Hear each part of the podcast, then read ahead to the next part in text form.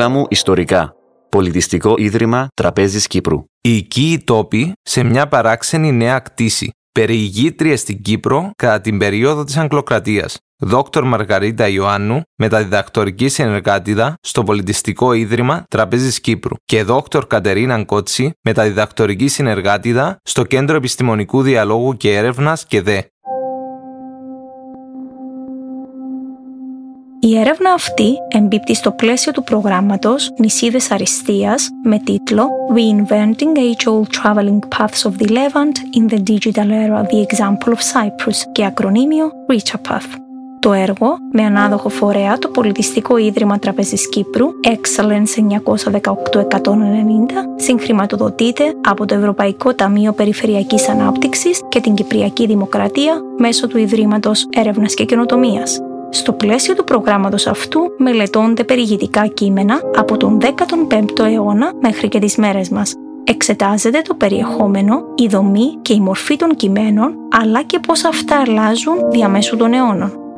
Αναδεικνύονται οι ιδεολογικές στάσεις και μελετάται κατά πόσον αυτές επιδρούν ή όχι και πώς στο νησί. Επιπλέον, το πρόγραμμα στοχεύει στη δημιουργία εργαλείων και προσεγγίσεων που αφορούν ευρύτερα στην πολιτιστική κληρονομιά και στην επαφή με τα περιηγητικά κείμενα της διεθνούς και τοπικής επιστημονικής και μη κοινότητας. Παράθεμα. Τολμώ να πω, αναφέρει η Εσμέτ Σκοτ Στίβενσον σε μια επιστολή που απέστειλε στη μητέρα της στην Βρετανία το 1880, ότι θα εκπλαγείτε πολύ όταν ακούσετε ότι έχω προσπαθήσει να γράψω ένα κείμενο για την ζωή και την εξόρμησή μας στην Κύπρο. Τέλος παραθέματος. Το ταξίδι, ανοίγουν εισαγωγικά, σε μέρη μακρινά και εξωτικά και στη συνέχεια η δημοσίευση των ταξιδιωτικών αυτών εντυπώσεων στο Λονδίνο δεν αποτελούσε γυναικεία υπόθεση στη Βικτοριανή εποχή, μια περίοδο κατά την οποία οι ρόλοι ανδρών και γυναικών ορίζονταν με σαφήνεια. Όπως αναφέρει η Ναντζιάντα, παράθεμα, τα έργα αυτά δεν τυχάνουν συχνά θερμής υποδοχής, εν μέρη λόγω μιας μισογενιστικής στάσης απέναντι στην γραφή των γυναικών γενικά. Η Εσμέτ Σκοτ Στίβενσον ήταν μία από τις πρώτες Βρετανίδες που έφτασαν στη Λάρναγα το Σεπτέμβριο του 1878, δύο μήνες μετά την άφηξη των Βρετανικών αρχών στο νησί, συνοδεύοντας τον σύζυγό της Λοχαγού Άνδριου Σκοτ Στίβενσον και πρόσφατα διορισμένο στην θέση του επάρχου της Κερίνιας. Δύο χρόνια αργότερα, δημοσίευσε στο Λονδίνο το έργο της με τίτλο Our Home in Cyprus, με την λέξη home να περιγράφει σε ένα πρώτο επίπεδο το σπίτι, την οικία και σε ένα δεύτερο την πατρίδα, το οποίο γνώρισε και μία επανέκδοση. Στο βιβλίο της περιγράφει, ανοίγουν εισαγωγικά, τοποθεσίες και περιστατικά που θα ενδιέφεραν τους μελλοντικούς ταξιδιώτες στην Κύπρο. Τέλος παραθέματος. Δεν ήταν η μόνη. Η Άννη Μπράσι, σύζυγος του εύπορου αρχαιολόγου Thomas Μπράσι, ταξίδεψε σε όλη τη Μεσόγειο και τη Μέση Ανατολή με τον σύζυγό της και τα παιδιά τους, επιβαίνοντας την θαλαμιγό τους Σανπί. Μετά την παράθεμα επιστροφή από μία κρουαζιέρα ανά το παγκόσμιο το 1878, τη χρονιά δηλαδή που και η Σκοτ Στίβενσον επισκέφθηκε το νησί, περιόδευσαν με την συνοδεία τους για 20 μέρες από τον Νοέμβριο μέχρι και τον Δεκέμβριο του 1878 στην Κύπρο. Εκτός από το πραγματικό ενδιαφέρον της Μπράση για την συλλογή αρχαιοτήτων που τώρα εκτίθενται στο Λονδίνο, η Μπράση υπήρξε, παράθεμα, μία από τις διασημότερες περιηγήτριες της εποχής της. Τέλος παραθέματος. Το βιβλίο της, με τίτλο Sunshine and Storm in the East or Cruises to Cyprus and Constantinople, χαρακτηρίστηκε από τον ίδιο τον εκδότη του ως ένα έργο με παράθεμα απολαυστική αφέλεια και γυναικεία απλότητα, Ωστόσο, σύμφωνα με την Ruth Cook, παράθεμα, τα πέντε βιβλία της έτυχαν ενθουσιώδους υποδοχής και πρόσληψης στην Αγγλία. Τέλος παραθέματος. 40 χρόνια αργότερα, η Gladys Pido, ζωγράφος και απόφοιτος του London School of Art, επισκέπτεται επίσης την Κύπρο με τον σύζυγό της, C.L. Emerson, παράθεμα, αξιωματικό των ιατρικών υπηρεσιών του Βρετανικού στρατού. Τέλος παραθέματος.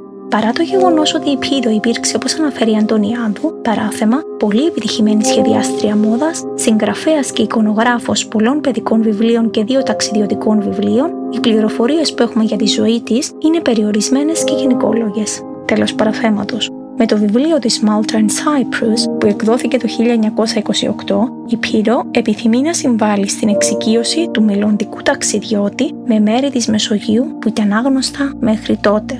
Παρά το γεγονός ότι οι πιο πάνω συγγραφείς είναι σύζυγοι Βρετανών αξιωματούχων στο νησί ή Βρετανών που κοινωνικοποιούνται με Βρετανούς αξιωματούχους, και οι τρεις τους στα βιβλία τους αποφεύγουν να προβούν σε πολιτικές αναλύσεις ή τουλάχιστον δεν είναι στις προθέσεις τους. Σε ό,τι αφορά τη Σκοτ Στίβενσον και Μπράσι, πρόκειται ίσως για τις πρώτες Βρετανίδες που θα καταφθάσουν στο νησί σε αυτήν τη νέα Βρετανική κτήση. Μέσα από τα ταξιδιωτικά τους κείμενα επιθυμούν να παρουσιάσουν στο Βρετανικό αναγνωστικό κοινό, όπου και εκδίδονται τα βιβλία τους, παράθεμα, αυτήν την παράξενη νέα χώρα, σύμφωνα με την Σκοτ Στίβενσον. Ακόμη περισσότερο θέλουν να παρουσιάσουν το νησί ως ένα μεροσικείο προς τους Βρετανούς, Επιθυμούν με άλλα λόγια οι Βρετανοί συμπατριώτες τους να γνωρίσουν αυτό το νέο τμήμα της αυτοκρατορίας τους, να το εκτιμήσουν, να το επισκεφθούν και γιατί όχι να επενδύσουν σε αυτό. Προκειμένου να επιτύχουν τον πιο πάνω στόχο τους, επιλέγουν να παρουσιάσουν όμορφα τοπία της Κύπρου, με τα οποία οι Βρετανοί θα μπορούσαν ενδεχομένως να συνδεθούν. Η Κύπρος, σε αντίθεση με άλλες βρετανικές απικίες, είναι οικία στο βρετανικό αναγνωστικό κοινό αυτό επιτυγχάνεται μέσα από τις περιγραφές περιοχών του νησιού με παρόμοια χαρακτηριστικά με αυτά των ευρωπαϊκών και κυρίων βρετανικών τοπίων, καθιστώντας τις έτσι λιγότερο ανικίες στους Βρετανούς απικιοκράτες. Η Εσμέτ Σκοτ Στίβενσον ανακαλεί παράθεμα παρόμοια βρετανικά τοπία όταν κοιτά τα βουνά στην περιοχή της Κερίνιας. Τέλος παραθέματος. Για παράδειγμα, ο δρόμος, όπως αναφέρει η ίδια παράθεμα, κατά μήκος της ακτής της θάλασσάς της, θυμίζει έντονα το τοπίο του Devonshire. Τέλος παραθέματος.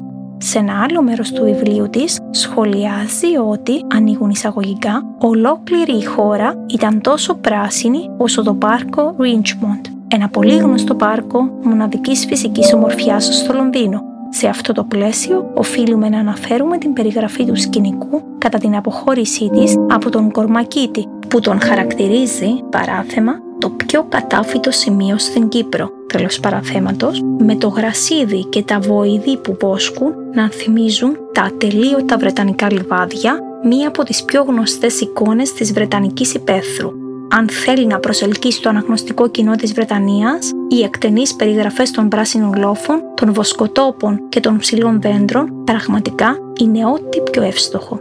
Η Gladys Πύρο προωθεί επίσης στην Κύπρο τους Βρετανούς επισκέπτες. Ω καλλιτέχνης ίδια ξέρει πώς να το κάνει καλύτερα, εστιάζοντας στα πιο ελκυστικά σημεία του νησιού έχοντας αφιχθεί από την Αίγυπτο, μια άλλη κτήση της Βρετανικής Αυτοκρατορίας, πλάι, όπως σημειώνει παράθεμα, στην ακανόνιστη γραμμή των κορυφών, τέλος παραθέματος, στην Κύπρο, είναι παράθεμα πράσινη λόφη κάτω και το πράσινο γρασίδι των δρόμων και τα μεγάλα πλατάνια και πεύκα και όταν πάτε πάνω από τα περάσματα, τα οποία φαίνονται εκπληκτικά ελκυστικά μετά από την θέα της άμμου και της θάλασσας. Τέλος παραθέματος. Τα πράσινα μέρη της Κύπρου είναι τα τοπία που φαίνεται να αρέσουν κυρίως στην Πύρο.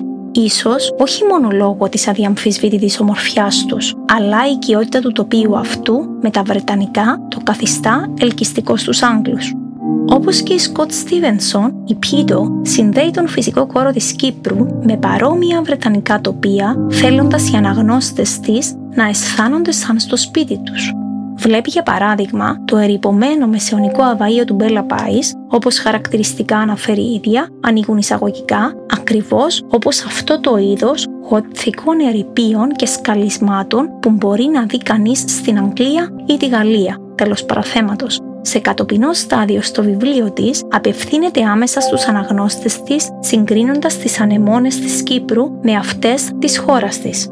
Παράθεμα οι ανεμόνες γράφει θα μπορούσαν να ανθίσουν στο εξωτερικό μοβ, κόκκινο, μαβί και λευκό χρώμα. Δεν είναι τόσο μεγάλες όσο αυτές που αγοράζετε από τα μαγαζιά στο σπίτι τον Μάρτιο ή μεγαλώνετε στον κήπο σας τον Μάιο, αλλά είναι ελκυστικές και πιστεύω ότι αν τις φυτέψετε στον κήπο σας θα ανταποκριθούν στη φροντίδα και στην φιλοξενία σας και θα ευδοκιμήσουν και θα ανθίσουν. Τέλος παραθέματος. Όπως η Σκοτ Στίβενσον και Πύρο, έτσι και η Μπράση επισημαίνει μέρη στην Κύπρο που φαίνονται οικία στο αναγνωστικό κοινό, αλλά και στην ίδια. Το ακροτήριο άσπρο, για παράδειγμα, σημειώνει, παράθεμα, στέκεται με τόλμη μπροστά στην θάλασσα και οι πετρώδεις γκρεμνοί σε κάθε πλευρά θυμίζουν έναν από τους λευκούς βράχους της παλιάς Αγγλίας. Τέλος παραθέματος. Στο ίδιο πλαίσιο η μπράση εστιάζει στα πράσινα μέρη της Κύπρου, αυτά που της προσφέρουν αισθητική απόλαυση και την κάνουν να αισθάνεται σαν στο σπίτι. Περιγράφει για παράδειγμα μια γειτονιά κοντά στη Λεμεσό ως παράθεμα την πιο εύφορη περιοχή της Κύπρου, όπου μπορεί κανείς να ταξιδέψει για μίλια ανάμεσα σε ιδιαίτερα παραγωγικά αλλά σχεδόν ακαλλιέργητα αμπέλια. Τέλος παραθέματος. Στο ίδιο πνεύμα περιγράφει τον Καραβά κοντά στην Κερίνια και το εξαιρετικά έφορο τοπίο του. Καταγράφει ότι, παράθεμα, το τοπίο είναι μαγικό, δέντρα και καλλιέργειες κάθε είδους ακμάζουν με τη βοήθεια ενός ριακιού. Ο Καραβάς βρίσκεται ανάμεσα σε καρποφόρα δέντρα και ανθισμένους θάμνους και κάθε τείχος είναι καλυμμένος με παρθένα φτέρι, οι πλευρές των οποίων είναι μήκους συχνά 4 και 5 ποδιών. Τέλος παραθέματος. Τα φρούτα, τα λουλούδια και το τρεχούμενο νερό δημιουργούν μια μοναδική εικόνα αισθητικής απόλαυσης και μια εικόνα η οποία θα είχε απήχηση στο βρετανικό αναγνωστικό κοινό. Θα πρέπει όμως να αναφέρουμε ότι τέτοιες εικόνες είναι αρκετά σπάνιες στο βιβλίο της Πράση τις περισσότερες φορές προς απογοήτευσή της στο νησί όπως περιγράφεται στο ταξιδιωτικό της κείμενο δεν υπάρχουν πράσινοι λόφοι, δεν υπάρχει γη κατάλληλη για καλλιέργεια. Η Κύπρος στο περιηγητικό κείμενο της Πράση παρουσιάζεται συχνά ως άγωνη γη, Ενδεικτική είναι η περιγραφή ενός δρόμου προς την έξοδο της Λάρνακας, όπου αναφέρει ότι, παράθεμα, ο δρόμος βρίσκεται πάνω σε ηλιόλουστες πεδιάδες και ανάμεσα σε πετρώδεις λόφους. Μέχρι τη Λευκοσία δεν υπάρχει ορατό ίχνος καλλιέργειας εκτός από τους κήπους που βρίσκονται γύρω από δύο ή τρία καταραμένα μικρά χωριά. Τέλος παραθέματος. Σε αντίθεση με τις δύο άλλες συγγραφείς, η Μπράση πέρασε μόνο 20 μέρες στο νησί των χειμώνα. Είτε ο χρόνος δεν ήταν αρκετός για να ανακαλύψει τα όμορφα τοπία που περιέγραψαν οι Σκοτ Στίβενσον και η Πίτο, είτε η εποχή δεν ήταν ευνοϊκή, είτε ο σύζυγός της δεν είχε επίσημη ιδιότητα στο νησί, οπότε δεν ενδιαφερόταν να προωθήσει την Κύπρος στους σύγχρονους Βρετανούς της ή και τα τρία. Ένας άλλος τρόπος για να εξοικειωθούν οι Βρετανοί με την Κύπρο είναι η χρήση της εικόνας του κήπου. Ο κήπος καταλαμβάνει εξέχουσα θέση στη βικτοριανή ιδεολογία. Σύμφωνα με τους Ελ Τάπιντοφ και Σι Χολ, παράθεμα, ο κήπος εκφράζει τις αξίες της ιδιωτικής ζωής, της τάξης, της γεύσης και της εκτίμησης της φύσης σε ένα ελεγχόμενο περιβάλλον. Οι κήποι τώρα θεωρούνται ως προέκταση του σπιτιού. Τέλος παραθέματος. Όσον αφορά την Κύπρο, φαίνεται ότι ο φυσικός χώρος της, παράθεμα, αξιοποιείται στις αφηγήσεις των Βρετανών απεικιοκρατών συγγραφέων στο πλαίσιο μιας προσπάθειας ένταξης του νησιού στη Βρετανική Αυτοκρατορία. Το τοπίο του νησιού δεν είχε τροπικά χαρακτηριστικά όπως οι άλλες Βρετανικές απικίες, ούτε και είχε τα χαρακτηριστικά ενός ασταθούς κλίματος, επισημαίνει η Ρούσου Σιγκλέρ. Αντιθέτως, συνεχίζει, παράθεμα, έμοιαζε συχνά με Βρετανικούς κήπους, το ήπιο κλίμα, η χλωρίδα και η πανίδα της Μεσογείου κατέστησαν δυνατή την αντίληψη της Κύπρου ως ένα τοπίο που δημιουργούσε αισθητική απόλαυση καθώς και ενός εύφορου γεωγραφικού χώρου. Η Κύπρος παρουσιάζεται σε πολλές περιπτώσεις έμμεσα ή άμεσα ως κήπος της Βρετανικής Αυτοκρατορίας. Τέλος παραθέματος. Για την Σκοτ Στίβενσον, η Κύπρος είναι ένας κήπος ο οποίος της προσφέρει, παράθεμα, ένα περίεργο αίσθημα ελευθερίας και ένα αίσθημα ανεξαρτησίας, τέλος παραθέματος, κάτι που δεν είχε νιώσει στη Βρετανία, όπου οι κοινωνικοί περιορισμοί και οι ευθύνες την έκαναν ασφικτιά. Όλα εδώ είναι διαθέσιμα για να τα αγγίξει, να τα μυρίσει και να τα συγκεντρώσει ελεύθερα.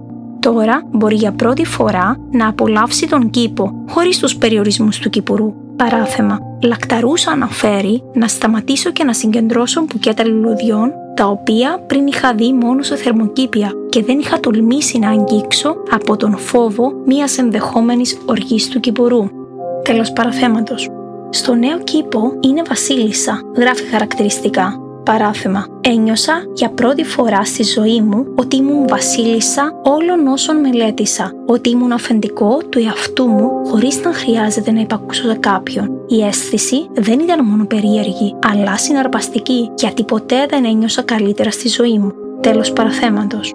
Όπως η Σκοτ Στίβενσον, έτσι και η Πίδο βλέπει την Κύπρο σε ένα κήπο, έναν έμφορο τόπο κατάλληλο για καλλιέργεια, όπου παράθεμα φυτρώνουν και υπέροχα λαχανικά, ανθίζουν πράσινα μπιζέλια και φασόλια όλο τον χειμώνα. Τέλος παραθέματος. Σε αντίθεση με την Σκοτ Στίβενσον, η Πύρο δεν βλέπει τον εαυτό της ως βασίλισσα που απολαμβάνει ελεύθερα ό,τι αυτός ο κήπος έχει να προσφέρει, χωρίς την κρίνια του κυπουρού. Αυτή την φορά προτιμά να βλέπει τον εαυτό της ως κυπουρό, μια ιδιότητα που βλέπει με θετική ματιά, ο κυπουρό δεν είναι αυτός στον οποίο πρέπει κανείς να λογοδοτεί, αλλά αυτός που είναι υπεύθυνος για την κατασκευή και φροντίδα του κήπου που ονομάζεται Κύπρος.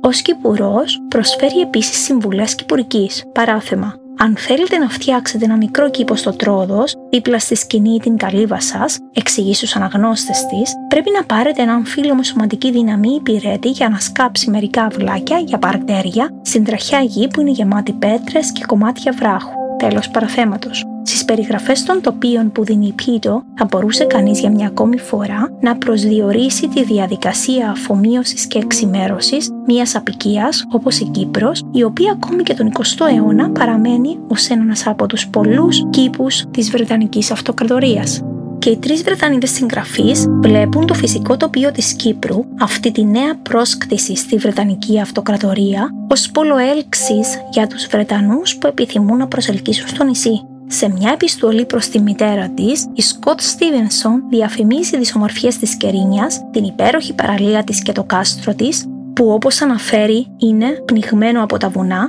εικόνες τόσο οικίες στο Βρετανικό λαό. Παρακαλεί επίσης τη μητέρα της να μιλήσει σε όλους για την Κερίνια, η οποία ενδεχομένως να είναι ένα από τα ωραιότερα και πιο υγιή μέρη στην Ευρώπη, και είναι θέμα χρόνου να γίνει ένα από τα αγαπημένα χειμερινά θέρετρα της Μεσογείου. Η Σκοτ Στίβενσον χρησιμοποιεί διπλωματικά το φυσικό τοπίο της Κύπρου, ιδιαίτερα της Κερίνιας, ως τον καλύτερο πρεσβευτή της, Δεδομένου ότι ο σύζυγός της ήταν ο ίδιος ο έπαρχος της Κερίνιας, φαίνεται ότι το έργο της δεν είναι τόσο αποκομμένο από την πολιτική όσο πιστεύει.